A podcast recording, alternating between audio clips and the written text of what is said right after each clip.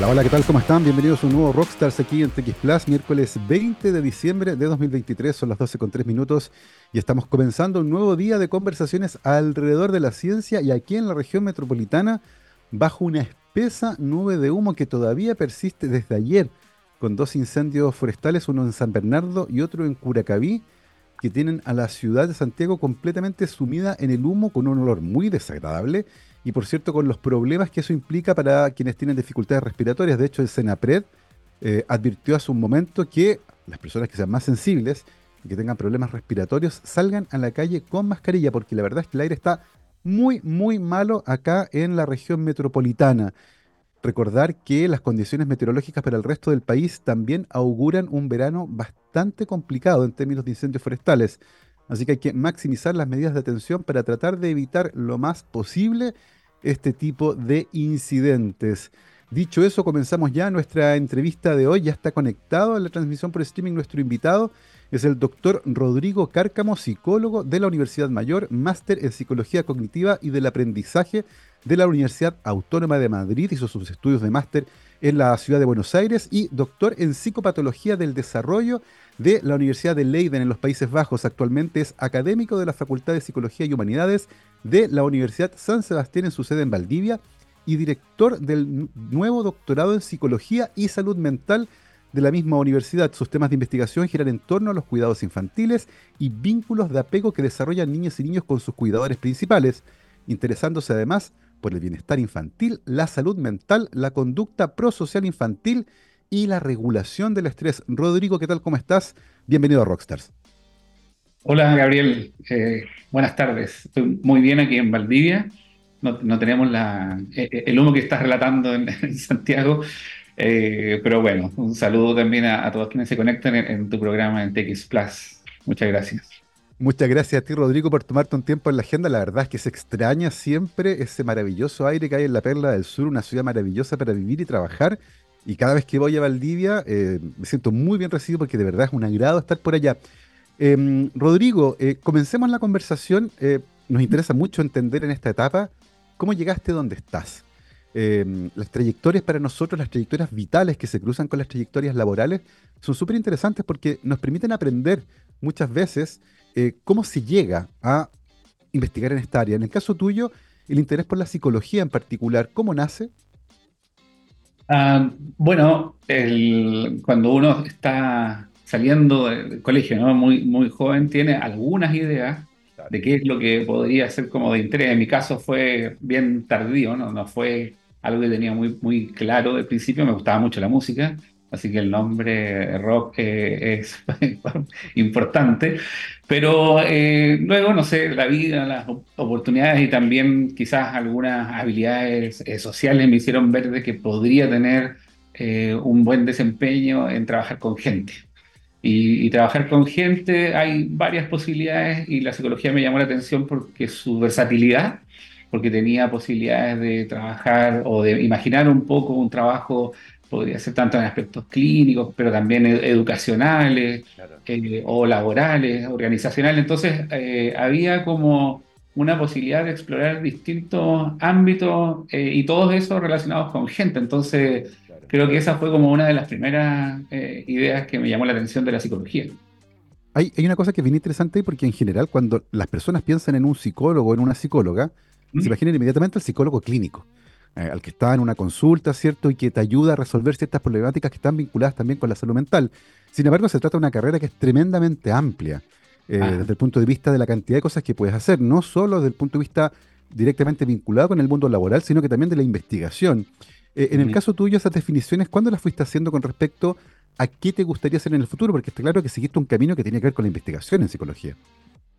Sí, bueno, todo, todo parte en Punta Arenas, porque yo una vez que termino la, carrera de psicología, que fue en el 2001, me fui a Punta Arenas a trabajar en algunos programas en ese entonces del Sename. Eh, y estuve trabajando con adolescentes, eh, infractores de ley, por ejemplo, después con, con niños y niñas y adolescentes en situaciones de riesgo o de vulneración o de adicción a drogas. Entonces empecé a vincularme también con la Universidad de Magallanes en un primer instante y ver también de que lo que estaba ocurriendo con jóvenes o con niños y niñas en situación de vulneración tenían causas y que esas causas no eran eh, aspectos genéticos, no era simplemente una, un rasgo de la persona, sino que tenía que ver con una historia. Eh, tienes cara de, pregunta. Sí, es que justamente quería ir a eso, porque estamos hablando de tu trayectoria. Eh, y estamos hablando también de la trayectoria de esos niños y adolescentes que tú conociste en Punta Arena. Y me parece que una discusión súper importante para nuestro país, porque tengo la sensación de que estamos llegando súper tarde a la discusión. Y en términos de trayectoria estamos llegando cuando esos niños y niñas que han tenido abandono, adicción temprana a droga y otros problemas conductuales, terminan, por ejemplo, en la cárcel o terminan delinquiendo. Y en ese punto nos queremos hacer cargo, pero no estamos viendo que el problema partió mucho antes. Mucho ¿Qué, antes. ¿Qué cosas aprendiste tú de este camino vinculado justamente con esta problemática social que es súper compleja? Bueno, eh, Gabriel primero era muy inexperto. Yo tenía 20, no sé, 24, 25 años y estaba en, un, en ese tiempo le llamaban ¿no? la cárcel de menores y me encontraba con siete, ocho adolescentes que estaban ahí privados de libertad por algún delito. Eh, y te empiezas a dar cuenta de, justamente de eso que tú haces referencia, ¿no? que hay una trayectoria. Y hay elementos comunes que se repiten en, en esas trayectorias, como por ejemplo eh, la negligencia en el cuidado temprano, o el abandono, o la falta de confianza en los vínculos, ¿no? Como que el, mundo es hostil, eh, nadie, nadie me ha querido porque yo tengo que querer a los demás o preocuparme por los demás.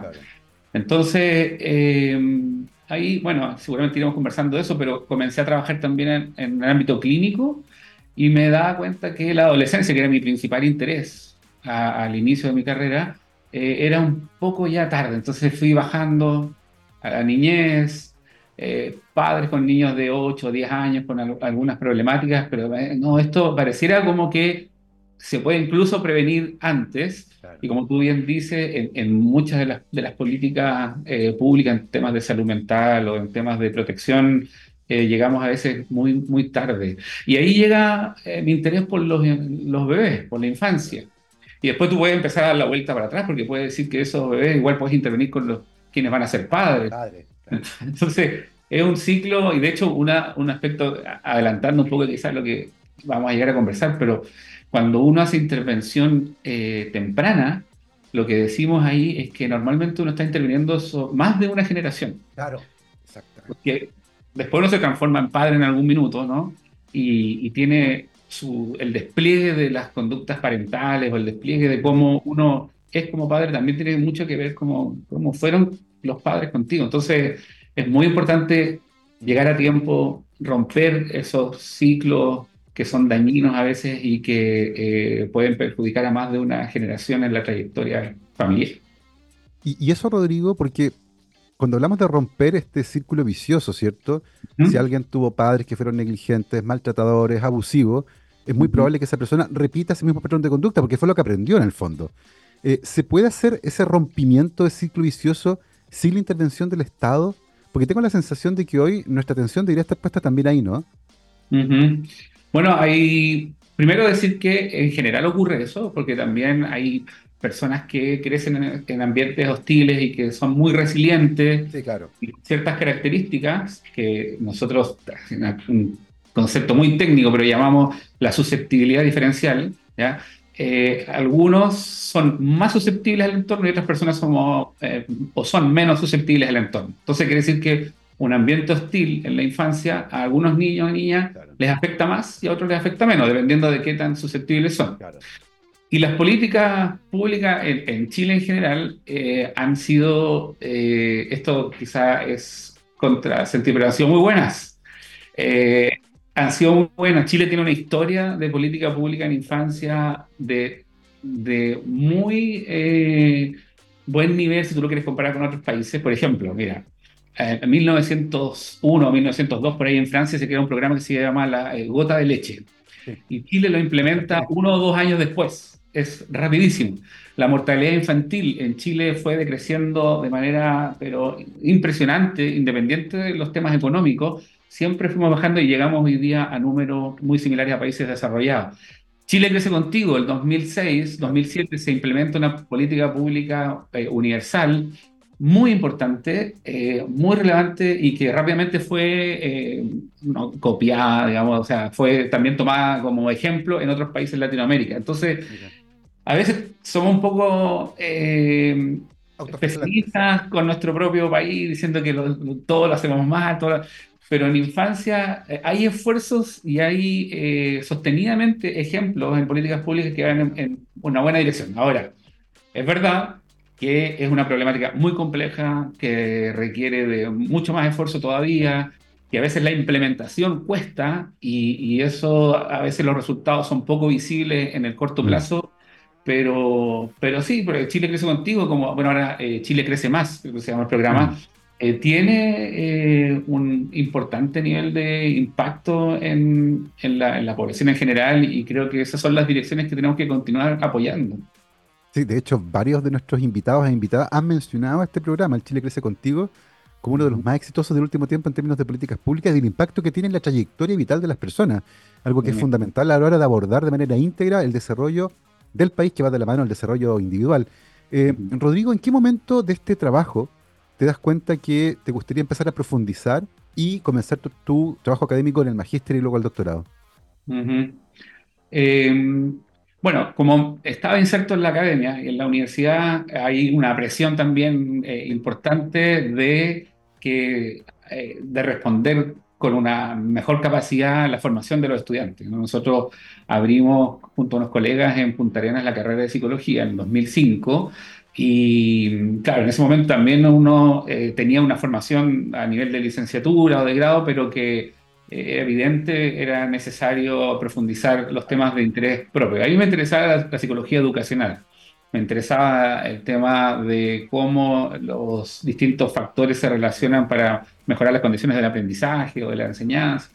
Entonces eso me llevó a hacer este magíster. En el magíster eh, hubo también un área importante de desarrollo en términos de trastornos del neurodesarrollo, un trastorno espectro autista, por ejemplo, dentro de ellos. Eh, y luego, ya con una con mejor digamos, eh, formación para poder eh, hacer clases y poder formar a, otros colegas en la universidad, empiezo a buscar algún elemento que pueda como satisfacer un poco esta, esta idea de qué hay que saber o qué hay que conocer mejor para mejorar el bienestar infantil. ¿ya?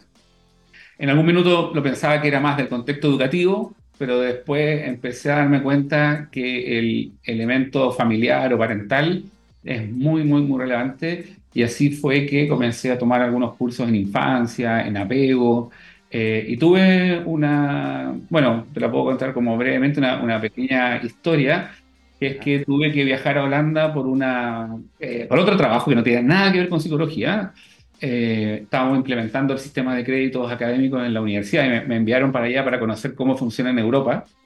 Y eh, me encuentro con un profesor chileno que trabaja en, en la Universidad de Leiden, que se llama Patricio Silva, que me lo encontré hace tres días en el aeropuerto en Santiago casualmente.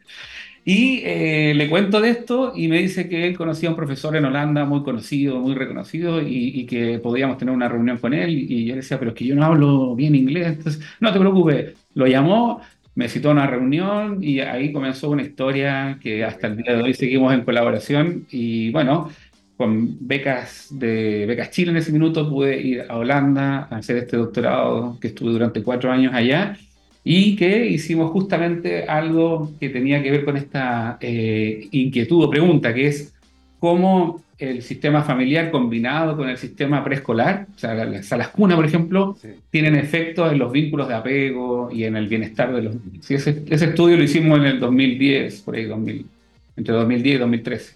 E, es súper interesante ese tema que se vincula mucho con la educación, como tú decías. Eh, la historia de Friedrich Frebel, el eh, educador alemán, ¿cierto? Que al comienzo la tradición de los kindergarten, de la educación preescolar, de la importancia del juego, de, de socializar, ¿cierto? De desarrollar otro tipo de habilidades. Em, vinculado con eso, Rodrigo, y con tu experiencia en Países Bajos, desde el punto de vista personal, ¿qué tal fue la experiencia de estar viviendo y trabajando en Países Bajos? Extraordinaria. No, no te puedo decir eh, algo distinto a eso, no sé si hay, más adjetivos, pero fue muy, muy, muy interesante y muy, muy relevante en términos personales, en, aprender también muchas cosas. Eh, en ese momento eh, también yo tenía dos hijas ¿ya? o sea, todavía las tengo, pero no es que estaba solo. Entonces fuimos en familia y, tuve también la experiencia de ver a mi hija puesta en el sistema escolar holandés desde los cinco años. Una cinco años y la otra dos años. ¿Qué, ¿Y qué te puedo decir? Aprendí, eh, aprendí lo importante de lo simple, de lo importante de ciertos valores sociales que eh, generan una, una red eh, de, confianza en la sociedad que creo que es un punto súper relevante para poder eh, avanzar o para poder crecer, digamos, como país con una sensación de, bueno, de bienestar o, de paz social. me acuerdo una anécdota muy, muy cortito, que es que el primer día de, de gimnasia de mi hija, eh, dijimos, no, tenemos que comprarle un buzo nuevo y zapatillas nuevas porque estábamos en Europa, ¿cómo va a ir eh, con la ropa? Y fuimos al colegio, la dejamos ahí y los papás podíamos entrar a ver algunos minutos de, gimnasia y entran todos los niños iguales. Bueno, no sé si eso es positivo o negativo, pero todos con poleras rotas o medias viejas, eh, un chorro de, arrugadísimo, zapatillas, las más básicas de 10 euros y nos quedamos mirando así, pero que. Y, nuestra hija era algo nada que ver. Entonces, ahí tú te das cuenta que, claro, que es, gimnasia, no, no, es ir a lucir las mejores zapatillas ni mejores buzos, sino que es hacer algo lo más práctico posible y utilizar las cosas en lo que más se puedan. Digamos, lo importante está puesto en otro lugar. Y, y, eso también aprendí, por lo importante estaba puesto en hacer bien el trabajo. Eh, bueno, hay muchas otras cosas más. Oye, tremendamente interesante la experiencia. Nos gusta hablar siempre de esto, del impacto que tiene en la vida personal y familiar. Muchas veces irse de Chile y aprender otras cosas, en, meterse en otra cultura, en otra comida, en otra historia, en otra forma de relacionarse también. Em, Rodrigo, desde el punto de vista de la investigación científica, de lo que estuviste haciendo durante tu doctorado en, Países Bajos, ¿cuáles eran las preguntas más importantes que tenían ustedes? La pregunta más importante con la que llegué a Holanda fue, estamos en Chile generando una política pública de aumentar la cobertura de las salas cunas. En ese minuto el postnatal era de 83 días. Entonces, ¿cuál era el objetivo de la política pública Chile Crece Contigo? Era que la mayor cantidad de niños y niñas infantes de 83 días puedan ingresar a salas cunas con el objetivo de que las madres o madre padre aumenten su ingreso eh, económico y esto vaya un poco en, en ayudas a combatir las desigualdades, ¿no? Pero por otro lado, yo veía la cara de la moneda al revés y decía, pero los niños a tan temprana edad separados a sus padres para que estén todas las semanas jornadas completas en el jardín infantil, en las salas cunas, eso va a tener un efecto negativo en el apego.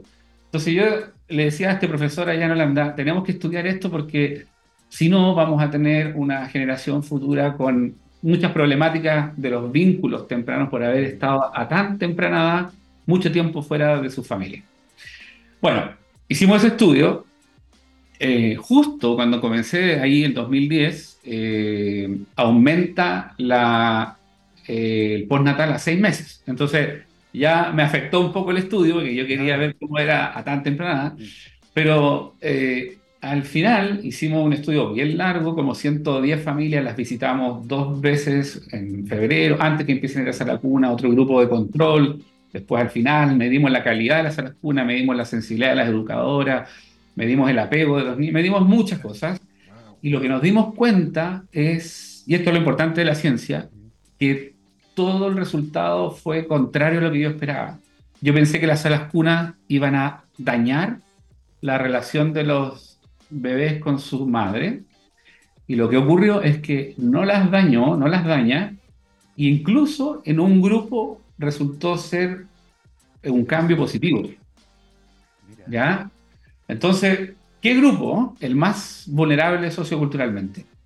Entonces, ¿qué es lo que nos pasó? Nos dimos cuenta que hay, hay familias o hay algunos niños que viven en un entorno de mucho estrés, de mucho estrés parental, y la sala cuna ayuda, porque las madres quizás, por un lado, pueden sentir algo de apoyo en la red social, ¿no? Pueden sentir algo de apoyo, pueden sentir probablemente un pequeño ¿no?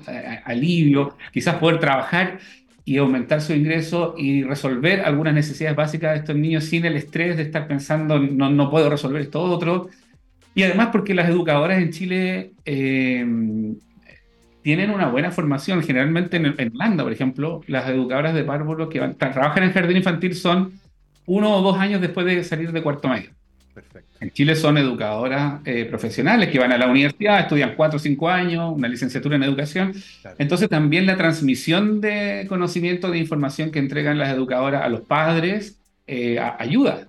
Entonces, todo lo contrario que yo esperaba. Yo esperaba que las salas curas dañaban la relación de los niños con sus padres y terminó favoreciendo a un grupo y a otro grupo no le generó mayor efecto. No.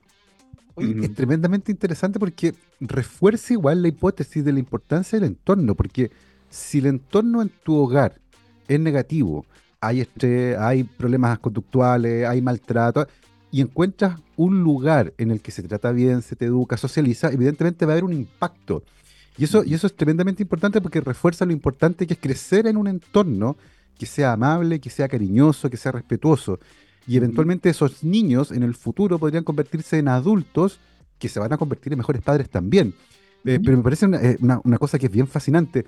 Eh, Rodrigo, cuando, cuando vuelves a Chile, eh, ya implementado el postnatal de seis meses, ya con esta idea clara de que en ciertos contextos el jardín infantil sí puede tener un impacto positivo, particularmente en algunos grupos, ¿con qué preguntas llegaste? ¿Qué, cosas te empezó a gustar o llamar la atención de vuelta ya en Chile?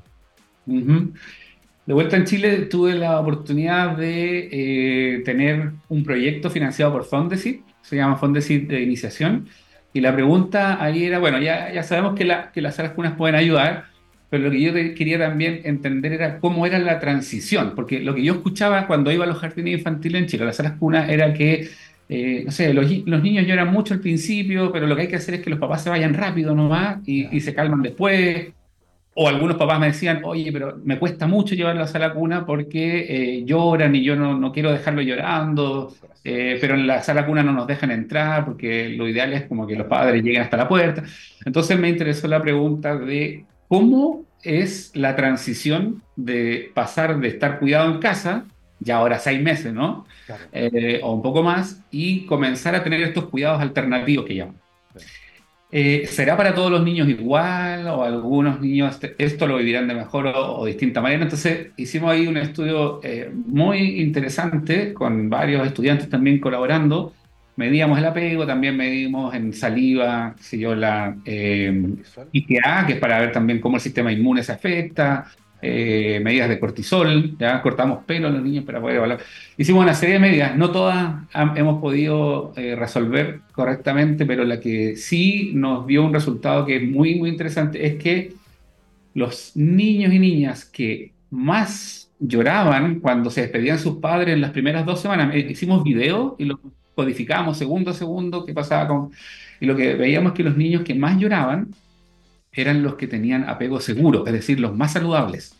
Y los que menos lloran eran los que tenían apego inseguro, evitante. Entonces, ahí encontramos algo que eh, también es, es, es, es, difícil de entender porque muchos sí. padres sienten que un niño al año debiera estar preparado para quedarse claro. en el jardín infantil y decirle chao. Y, claro. y, si, y, si, lloran, uno dice, oh, lo estoy haciendo mal porque quizás es muy dependiente o, eh, claro. O eh, ¿me entiendes? No ha logrado eh, crecer bien. Y, y, es lo contrario, en realidad, los niños a esa edad todavía necesitan de los vínculos y cuando los pierden o los separan, eh, realizan estrategias para buscar la revinculación. Y ese es el llanto, es una estrategia.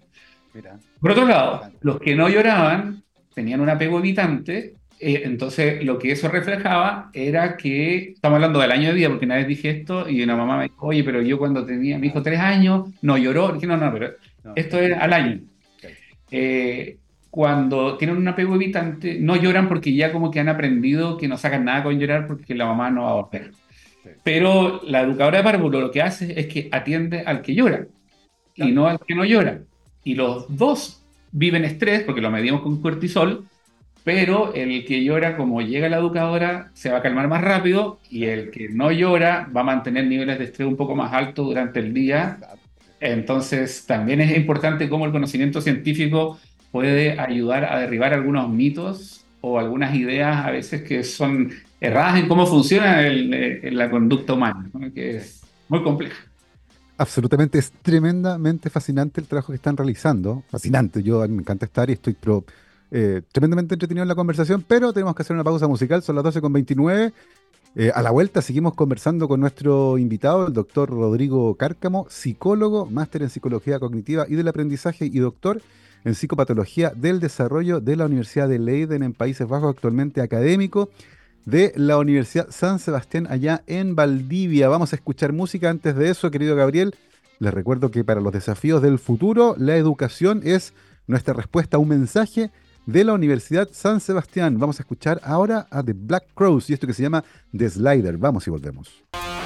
12 con 33, estamos de vuelta aquí en Rockstars de TX Plus, programa de día miércoles 20 de diciembre de 2023. Estamos conversando con el doctor Rodrigo Cárcamo, psicólogo, máster en psicología cognitiva y del aprendizaje, doctor en psicopatología del desarrollo de la Universidad de Leiden en Países Bajos actualmente académico de la Facultad de Psicología y Humanidades de la Universidad San Sebastián en Valdivia y director del doctorado en Psicología y Salud Mental de la misma universidad. Eh, Rodrigo, hay una cosa que es bien impresionante respecto a este tema, eh, y es que cuando uno piensa en el tipo de experimentos que hay que hacer para demostrar científicamente hablando la importancia del apego, es que uno debería tomar un grupo de niños, separarlo en dos, a uno cuidarlo y el otro ser negligente, no cuidarlo, no pescarlo en el fondo. Y eso evidentemente nadie lo va a hacer porque es una brutalidad, pero pasó pasó en Rumania durante la dictadura de Nicolae Ceausescu, eh, cuando las legislaciones vinculadas con el aborto se prohíbe, eh, básicamente, aumenta el número de niños en manos del Estado, niños al cuidado del Estado, y evidentemente el Estado no da abasto, y cuando finalmente cae el gobierno de Ceausescu, llegan los psicólogos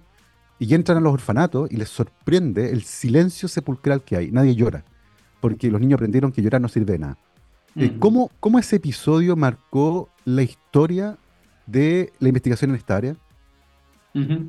La marcó y la, sigue marcando. Em, hay un importante número de investigaciones que han dado cuenta de que el ser humano no está preparado para crecer en un contexto que no sea de cuidados más bien individuales y no institucionales. ¿ya?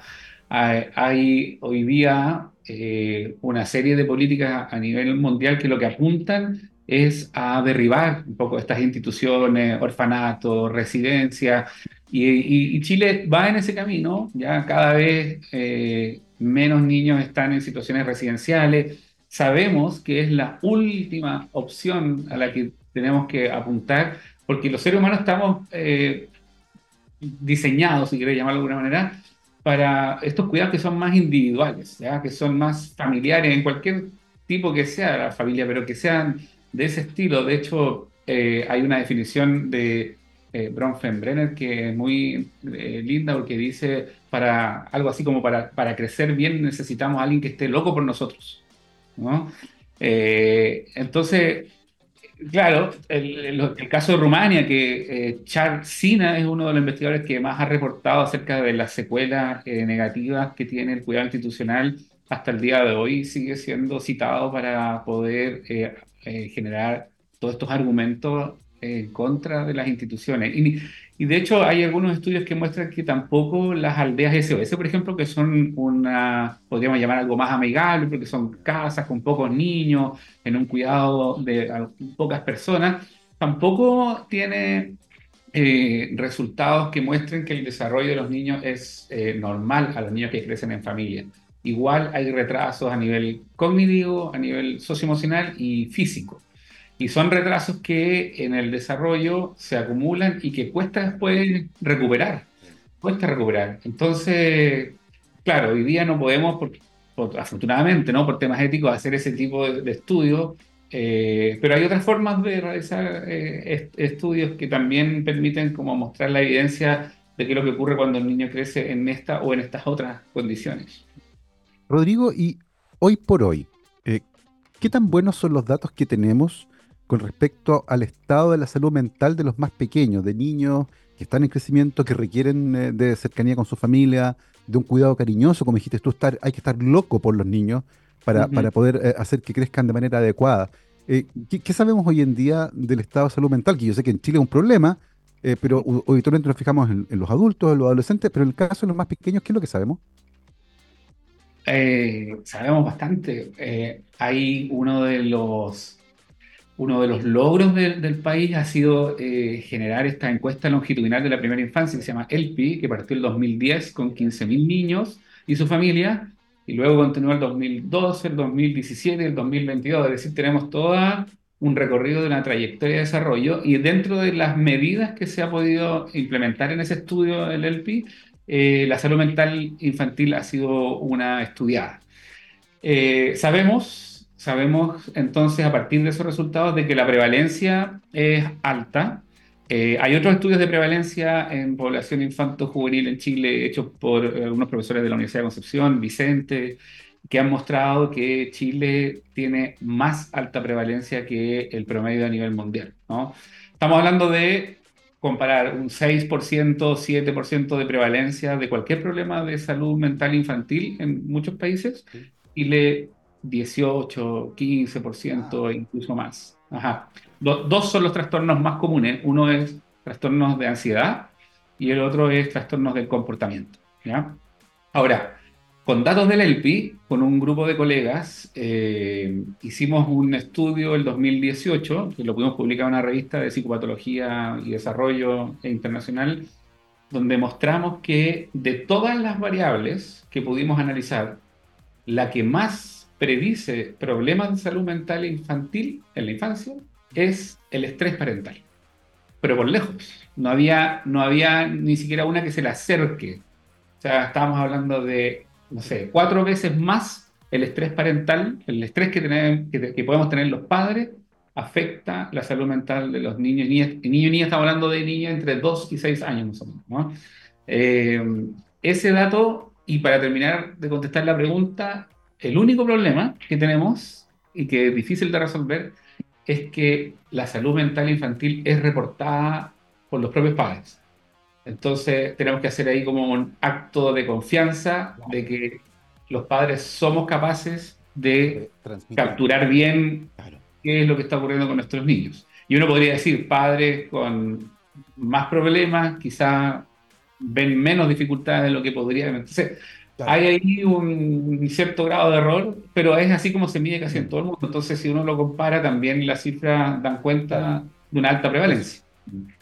Oye, tremendamente interesante lo que mencionaba, eh, porque claro, uno puede entender que un padre y una madre estresados por, por la economía, por el trabajo, por eh, sus relaciones, va a estar irritable, va a, tener menos paciencia, se va a preocupar menos, va a ser más castigador tal vez, no va a conversar, va, a ser más agresivo tal vez. Eh, y eso nos lleva a una pregunta que es súper interesante. Los niños y niñas nacen sin manual. No, vienen con un PDF descargable que uno diga, oh, bienvenido, usted es padre, tome, ahí tiene. Y uno aprende básicamente a ser padre siendo hijo. Eh, y uno aplica muchas veces lo que aprendió y dice, esto no me gustó, no lo voy a hacer, esto me gustó, lo voy a hacer. en ese sentido, y considerando lo importante que es el estado de salud mental de los padres también, ¿cómo, ves, ¿cómo ves la necesidad de aprender a ser padre? ¿Hará falta? ¿Tenemos que conversar más? hay que mejorar en el fondo todas nuestras etapas de vida para garantizar mejores paternalidades y maternalidad en el futuro. ¿Cómo ves tú ese problema que, finalmente termina siendo un círculo vicioso cuando es negativo y virtuoso cuando es positivo? Sí, bueno, es, bien complejo. Yo creo que sí es importante tomar conciencia, porque cuando tú dices, yo voy a tomar esto de lo que mis padres hicieron bien y, y voy a quitar esto de lo que hicieron mal, pero para hacer eso tú tienes que tener una capacidad de, de tomar conciencia de eso, ¿no? Tienes que tener también la, la, capacidad como metacognitiva de decir yo voy a corregir esto, voy a corregir esto otro.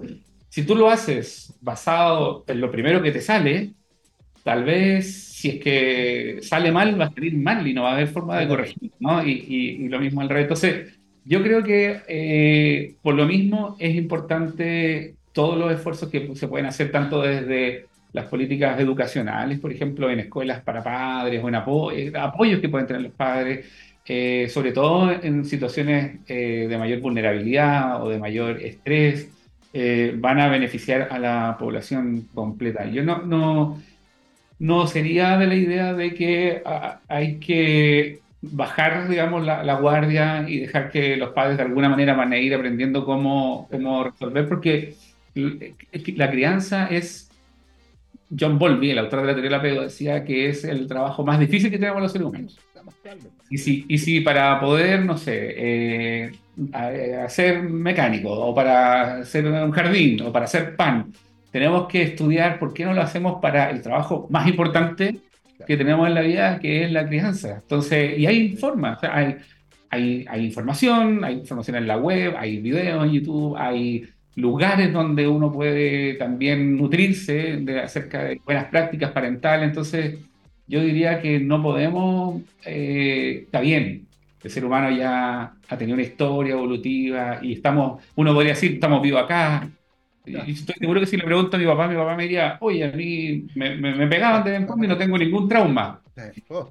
Yo no tengo ningún trauma. Ah, explícame entonces por qué tenemos todas las farmacias que tenemos, por qué la, violencia, por qué, por qué, por qué muchos ¿no? Eh, problemas sociales del pasado se explican muchas veces por cómo, cómo era antes. Yo no, no creo eso de que todo tiempo pasado fue mejor. No, no estoy tan de acuerdo con eso. Yo estoy totalmente de acuerdo contigo. Eh, y, de hecho dudo mucho de, de esas declaraciones. Oye, si ahí me cascaban firme y aquí estoy súper bien. Y, está súper bien, dependiendo de qué estándar, ¿cierto? Dependiendo de cómo lo midan. Eh, pero ciertamente ha habido avances. O sea, el castigo físico ha disminuido notablemente. Eh, y probablemente niños que hoy tienen 10 o 15 años jamás han sido golpeados por su padre, a diferencia de lo que pasaba hace 30 años atrás, cuando era relativamente común. Y ojo, en todos los estratos socioeconómicos. Y eso ha ido disminuyendo con el tiempo. Eh, ciertamente las infancias se han visto beneficiadas de todo lo que hemos aprendido eh, de la importancia del apego, del cariño, de la educación, de la presencia, de estar ahí con ellos.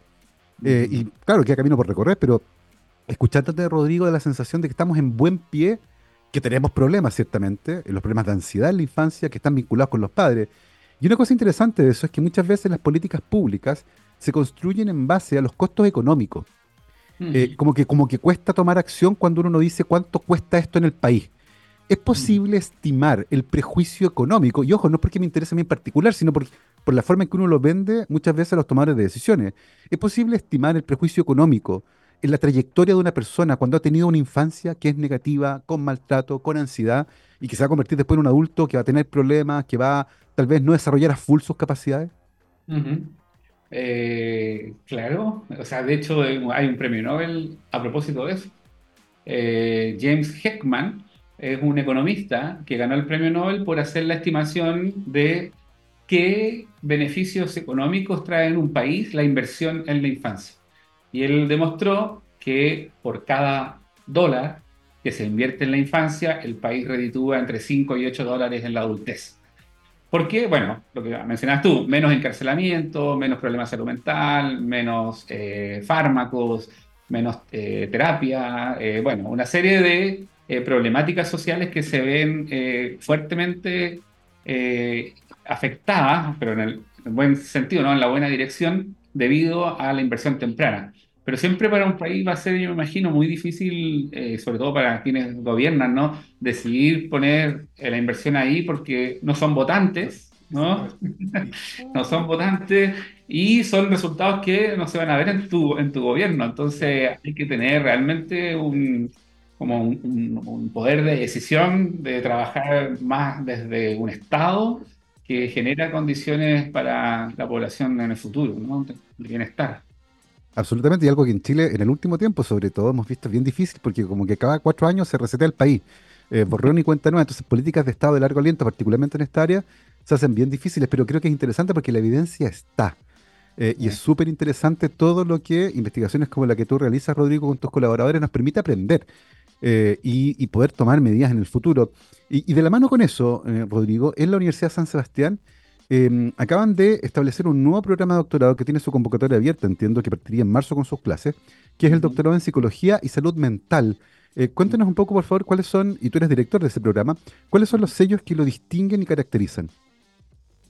Em, bueno, este es un, doctorado que surge también por el desarrollo de la facultad y de la universidad en mayor complejidad en todas sus actividades. La docencia de la Universidad de San Sebastián siempre ha sido eh, un pilar importante de su desarrollo, la vinculación con el médico, pero últimamente la investigación y, la formación a nivel de doctorado se ha vuelto también un desafío sumamente importante y en psicología se generó un grupo de investigadores de distintas áreas, ¿no? Eh, que comenzamos a discutir de la generación de un programa doctoral. Y el paraguas que la facultad y que este grupo de académicos eh, decidió tomar, digamos, es la salud mental. por varias razones. Por un lado, existe, como sabemos, ¿no? una alta prevalencia de problemas de salud mental. Post pandemia, esto solo incrementó, ¿no? Eh, pero además yo diría que hay un eh, importante elemento, que es que toda la, formación de doctorado, la investigación en psicología a nivel de doctorado, está en Chile repartida entre Arica y Temuco hoy día, ¿no? Eh, los más al sur que hay, en, la, Y hacia el sur no hay programas de, doctorado, lo que atrae ¿no? mucha investigación en temas de salud mental en el sur, en, psicología en general, psicología sacada en Temuco en, en programa de doctorado. Pero sabemos al mismo tiempo que la salud mental eh, y el bienestar del ser humano no, no puede estar desconectada de su contexto. ¿ya? El sur, por ejemplo, tiene problemas, no problemas, no, no, olvida eso, no dije problemas. El sur tiene características que son diferentes al resto del país, que puede ser climática, eh, aislamiento, más al sur tenemos exposición a la luz, ¿no? que son diferentes en, en distintas épocas del año, entonces hay a veces depresión estacional, obesidad eh, por sedentarismo, producto de un clima más hostil, ¿no?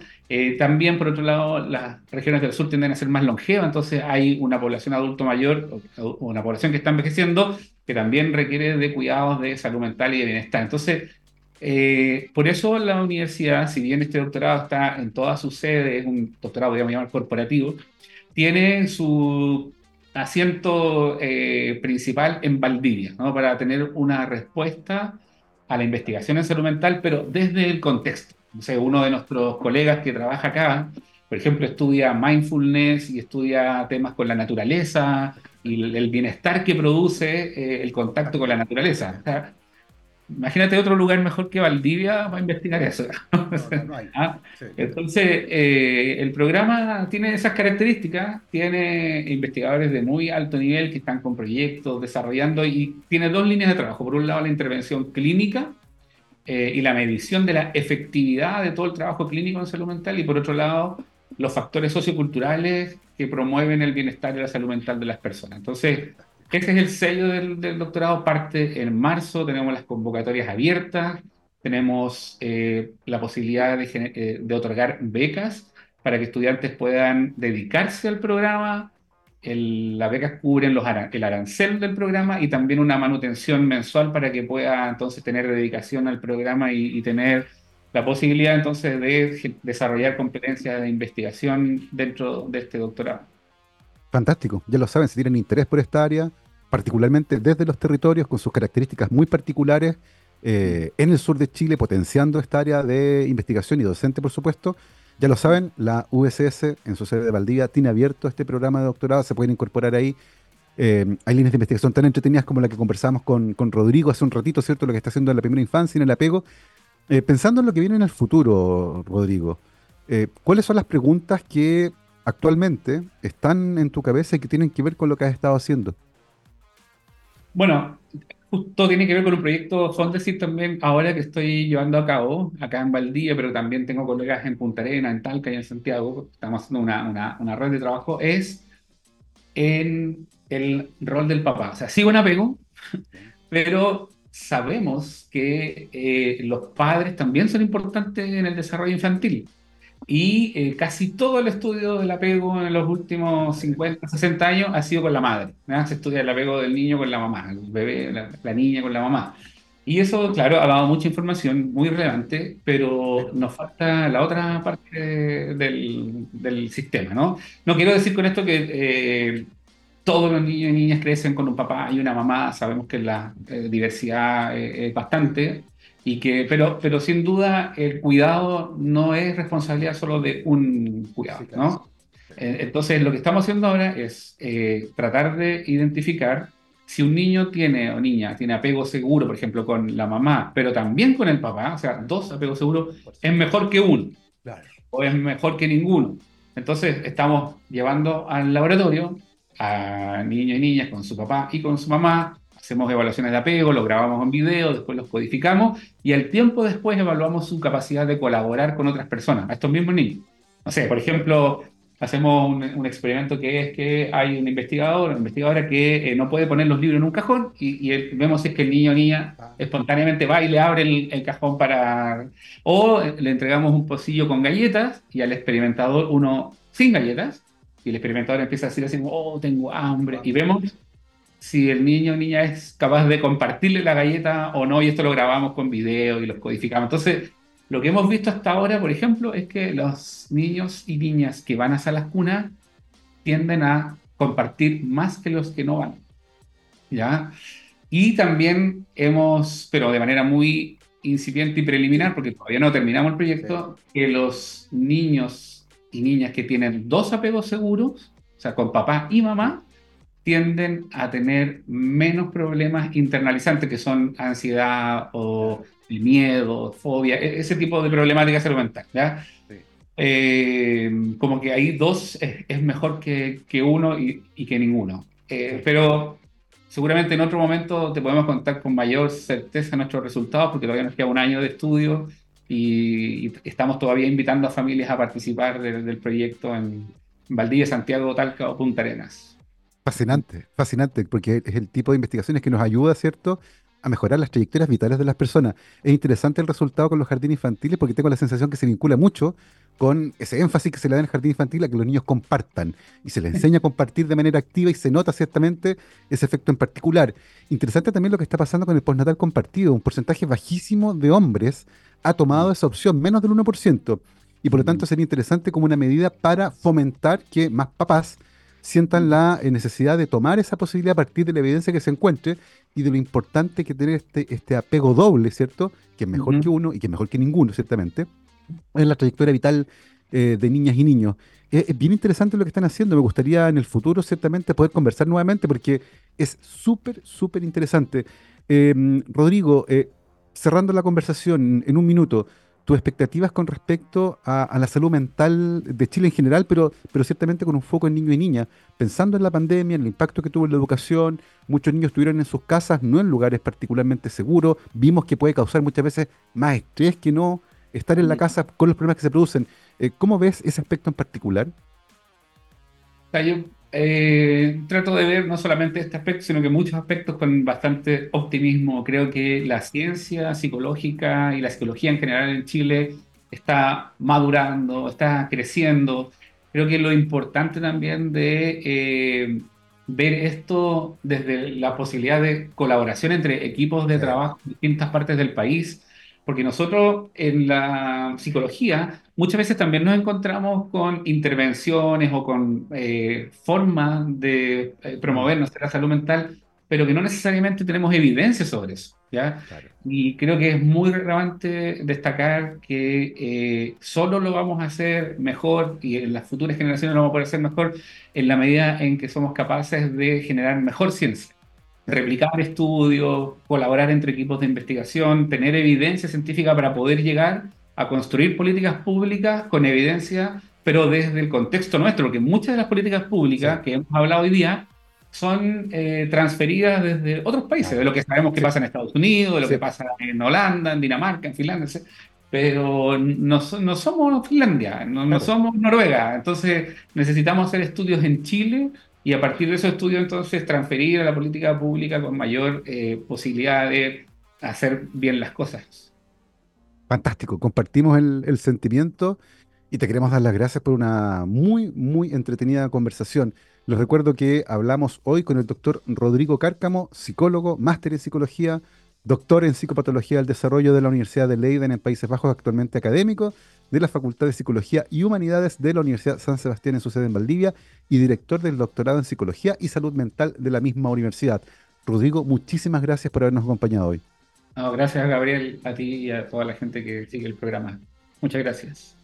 Encantado. Nosotros nos vamos, como siempre, con efeméride, porque un 20 de diciembre, pero en 1948, nació el gran Alan Parsons en Londres, ingeniero de sonido, productor musical, compositor y músico inglés que desde niño mostró un gran talento musical, aprendió a tocar el piano, la guitarra y la flauta.